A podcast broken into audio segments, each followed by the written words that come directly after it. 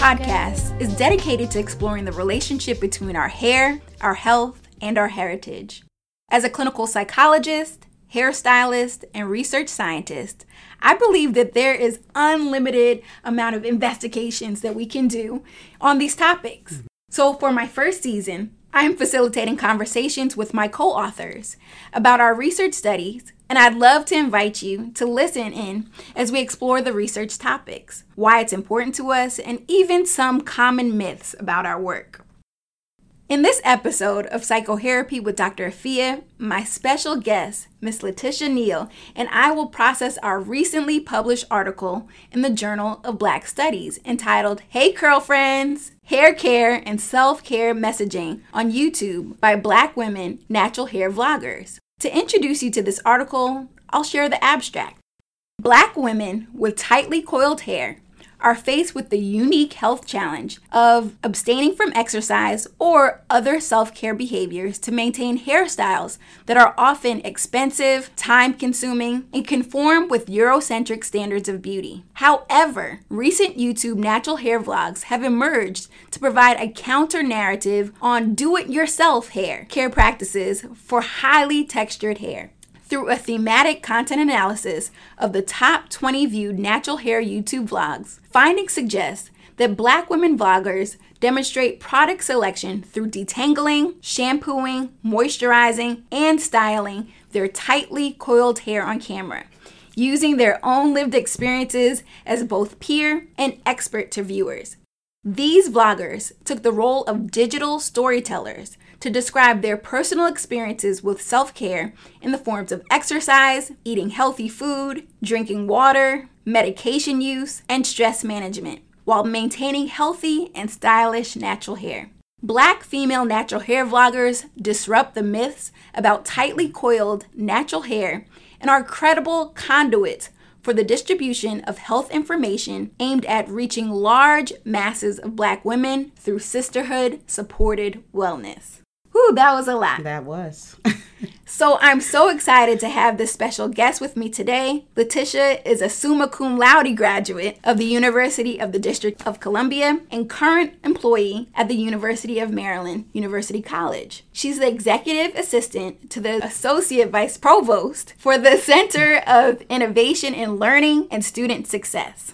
Letitia's professional background includes expertise in project coordination, travel and scheduling logistics, and correspondence preparation. She is a basketball mom of an athletic 11 year old, right? She's yes. 11, 11 year old daughter, and she's also an avid social media user. So she is pursuing a career in industrial organizational psychology. And of course, she has beautiful natural hair. Absolutely. All right, Letitia. Um, so please tell us how you began your natural hair journey. okay, so I've been natural for almost eight years now, and it happened on accident. Uh, it really did. It happened on accident, and then it was strategic after that. Okay. Um, accident. Yes, yes, yes. I went on a cousin's trip.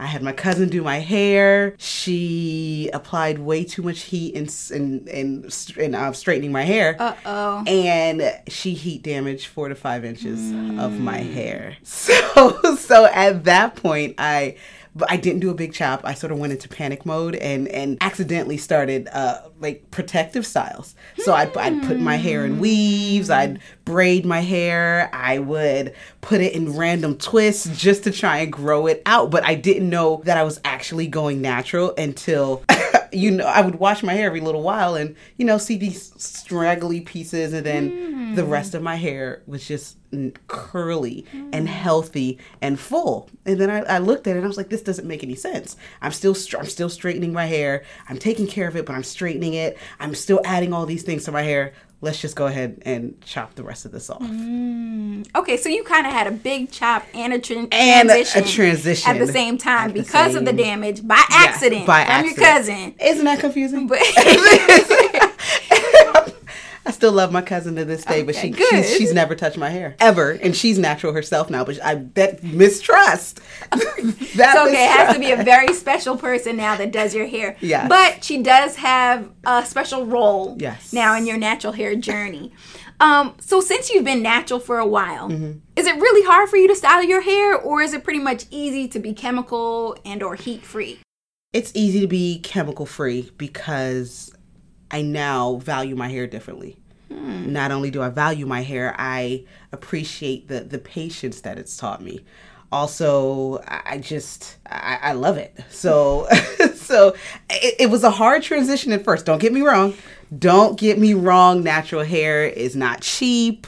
It's not easy to learn your hair.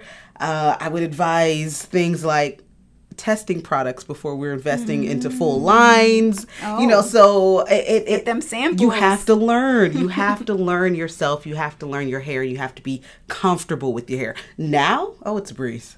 Oh, mm-hmm. it, it's it's an absolute breeze. The washing process is sometimes a little long, but it's okay. Okay, so you got into the ritual of it. Yes, a hmm. routine. So, from your perspective, what's the most common reason for people failing or giving up and going natural? Or why do some women put chemicals back in their hair after being natural? Patience, societal pressures, uh, uh, family pressures. You have this ideal, or you have this person in your life that wants to see you with a certain type of hair and this this Eurocentric view of hair, and you want to be. You think you want to be with this person. So guess what? You're you're loving this person more than you're loving your own self. So Whoa. so with that, that might cause them to either stop their journey or lose patience with with wanting this l- long hair retention or wanting the, your coils to be longer or straighter. You know, people also straight train their hair to have mm-hmm. that. But taking time or just learning things or not learning about themselves at all would sort of kind of would sort of cause them to go straight or to mm-hmm. go back to chemical period creamy crack? Is that what we call it? Creamy crack Well, I'm definitely hearing you talk about learning Mm-hmm. and education. Now, for you, how did social media in particular impact your hair journey? Did you use it as a I- learning tool? I used it as a learning tool. I used it for I, I, I mimicked what I saw until it worked out for me. And you know the, the the great thing about social media is that it's endless. So there, there's no telling who you can find. What you you can put in something specific like me. I'd put in uh, medium length, thin hair, uh, minimal product usage, like the the most specific topic, and you at least find one person that that has done or has gone through this portion of the journey. So So you're basically looking for yourself. I'm looking for myself online. Yeah, well, for this particular publication, we focus on black women with 4C hair. Mm-hmm. So, what is 4C hair, and why is it important to you that we study it? Uh, 4C hair is turn or well, it's pretty much kinks as opposed to curls. So generally, in Andre Walker, he developed this hair typing system where he sort of identified various groups of hair. It uh, definitely it has since expanded to include like mixtures of the different types of hair systems, but 4C hair is kinky hair, meaning not coils. It's like shapes. You could do it could be S, it could be a Z, whatever it is. It it's not a traditional coil that you would see between like the twos and the threes. So it's so it was important to me because that's the type of hair that I have, and I had to learn that and learn that it acts very differently in comparison to the other types of hair. There are a variety of emerging methods to investigate the topic of natural hair. How did you decide that you wanted to study natural hair through social media content? Um, thanks to my lovely professor. she allowed me, you really allowed me to do my own thing. So you found a way, or you helped me to find a way to tie in my interests with psychology, which drove the passion. So ideally, I thought I wanted to do something in marketing. And then I realized I wanted to sort of kind of do market research. And I wanted to research things that impact my community. And when we thought about psychology, we thought about hair, I'm like, well, how do people decide what products to use? So, you know, of course, the project evolved a lot, but it originally had to do with product purchase, placement, uh, the price, uh, all of the four P's in, included in marketing. And it, it sort of transformed from there. Okay, so so you really had a marketing angle to study and realize the power of social media in terms of how people actually choose the products that they use for their natural hair. Yes. Hmm. So using YouTube as your Platform, maybe? yeah, platform, using YouTube as your platform, how did you translate the YouTube videos into data points?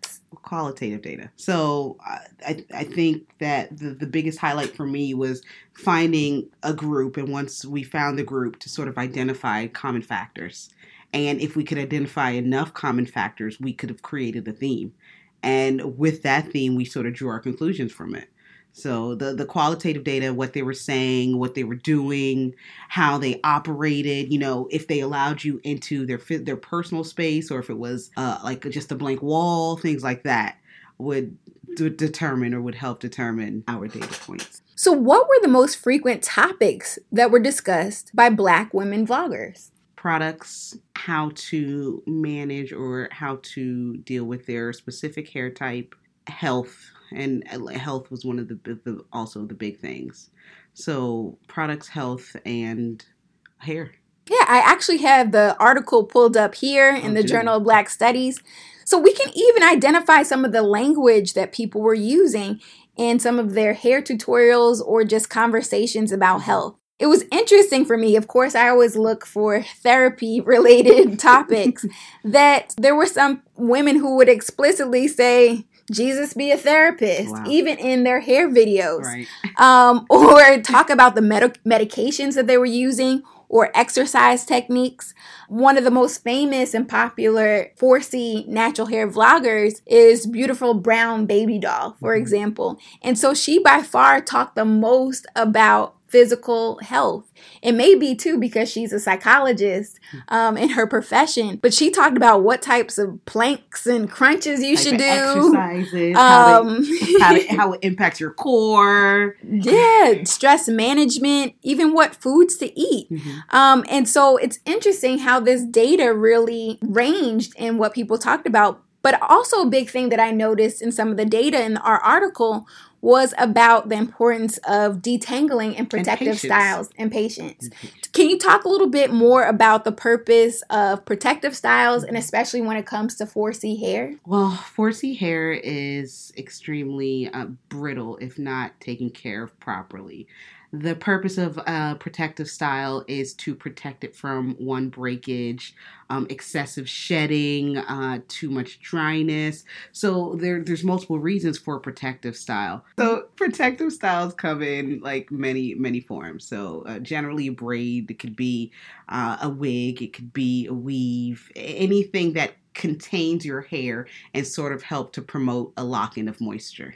Yeah, even some of the vloggers recommended what products to use. They would get very specific about using Miss Jessie's curly pudding or Shea Moisture curl enhancing smoothie, and actually would do the tutorial on either freshly washed, dry, and stretched hair. Mm-hmm. So these women were able to demonstrate how to do certain twisted styles, put braids into their own hair, how to pin it up some of these women even said that it's not good to wash your hair that often, or, especially or detangle that or detangle often, that often yeah. when you have 4C hair because that can actually cause the hair to break. Mm-hmm. And they emphasize coming up with a whole routine mm-hmm. that doesn't have to be anything fancy, but just the fact that it will protect the hair. I think one of the bloggers even spoke to the fact that her protective styles were strategic and she didn't have a lot of videos because her protective styles would last four to nine weeks. Like that for, for me that's outrageous. But but if it you know if you like it i love it.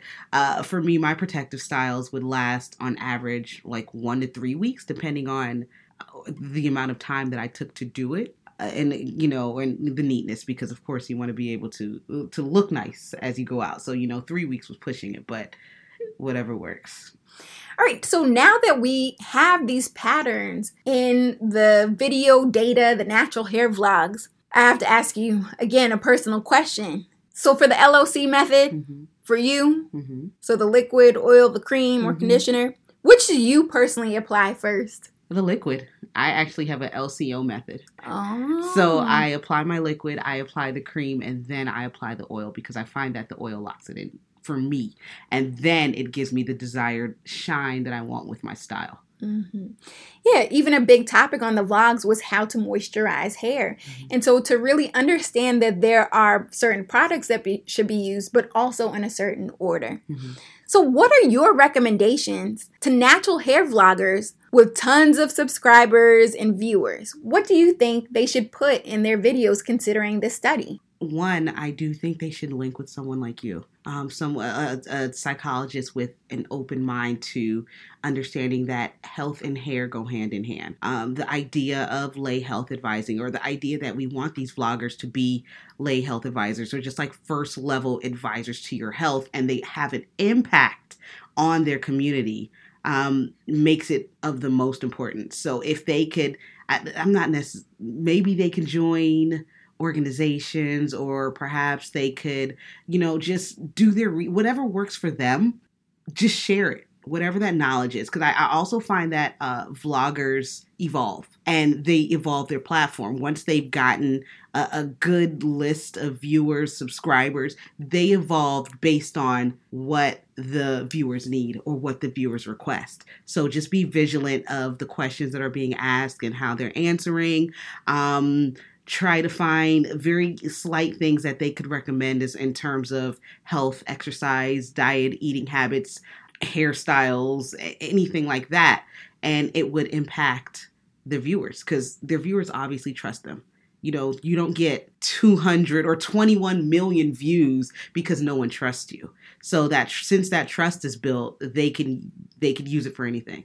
Mm-hmm. And so it sounds like you really encourage hair vloggers to use their platform to promote health. Absolutely. Since they're they are trusted advisors to black, other black women. Mm-hmm. And so what are your recommendations to people starting out in researching natural hair based on your experience?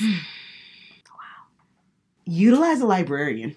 You know, when this project was definitely uh, a love hate thing. It evolved so many times. However, my librarians were key. It was actually a learning environment for both them and myself.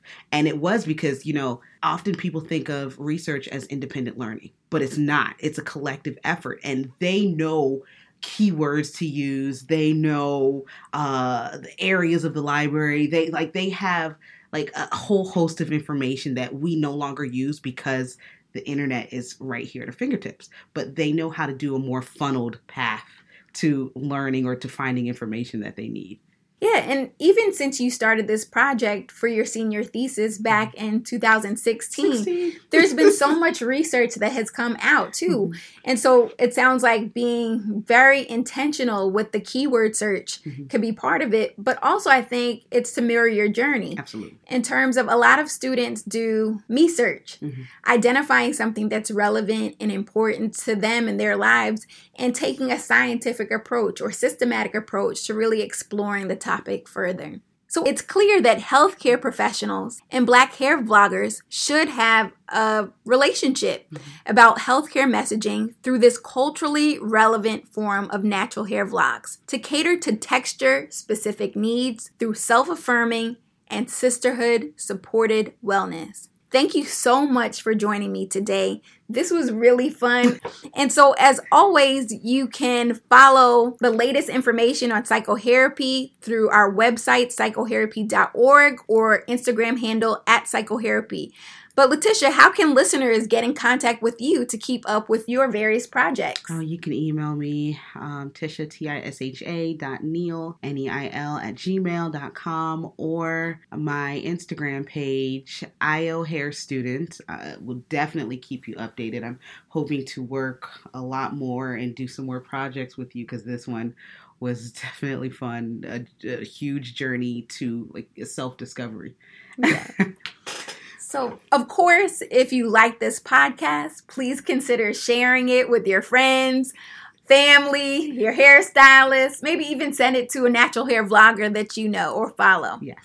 So, in closing, let's remember that a path to healthy hair is having strong roots.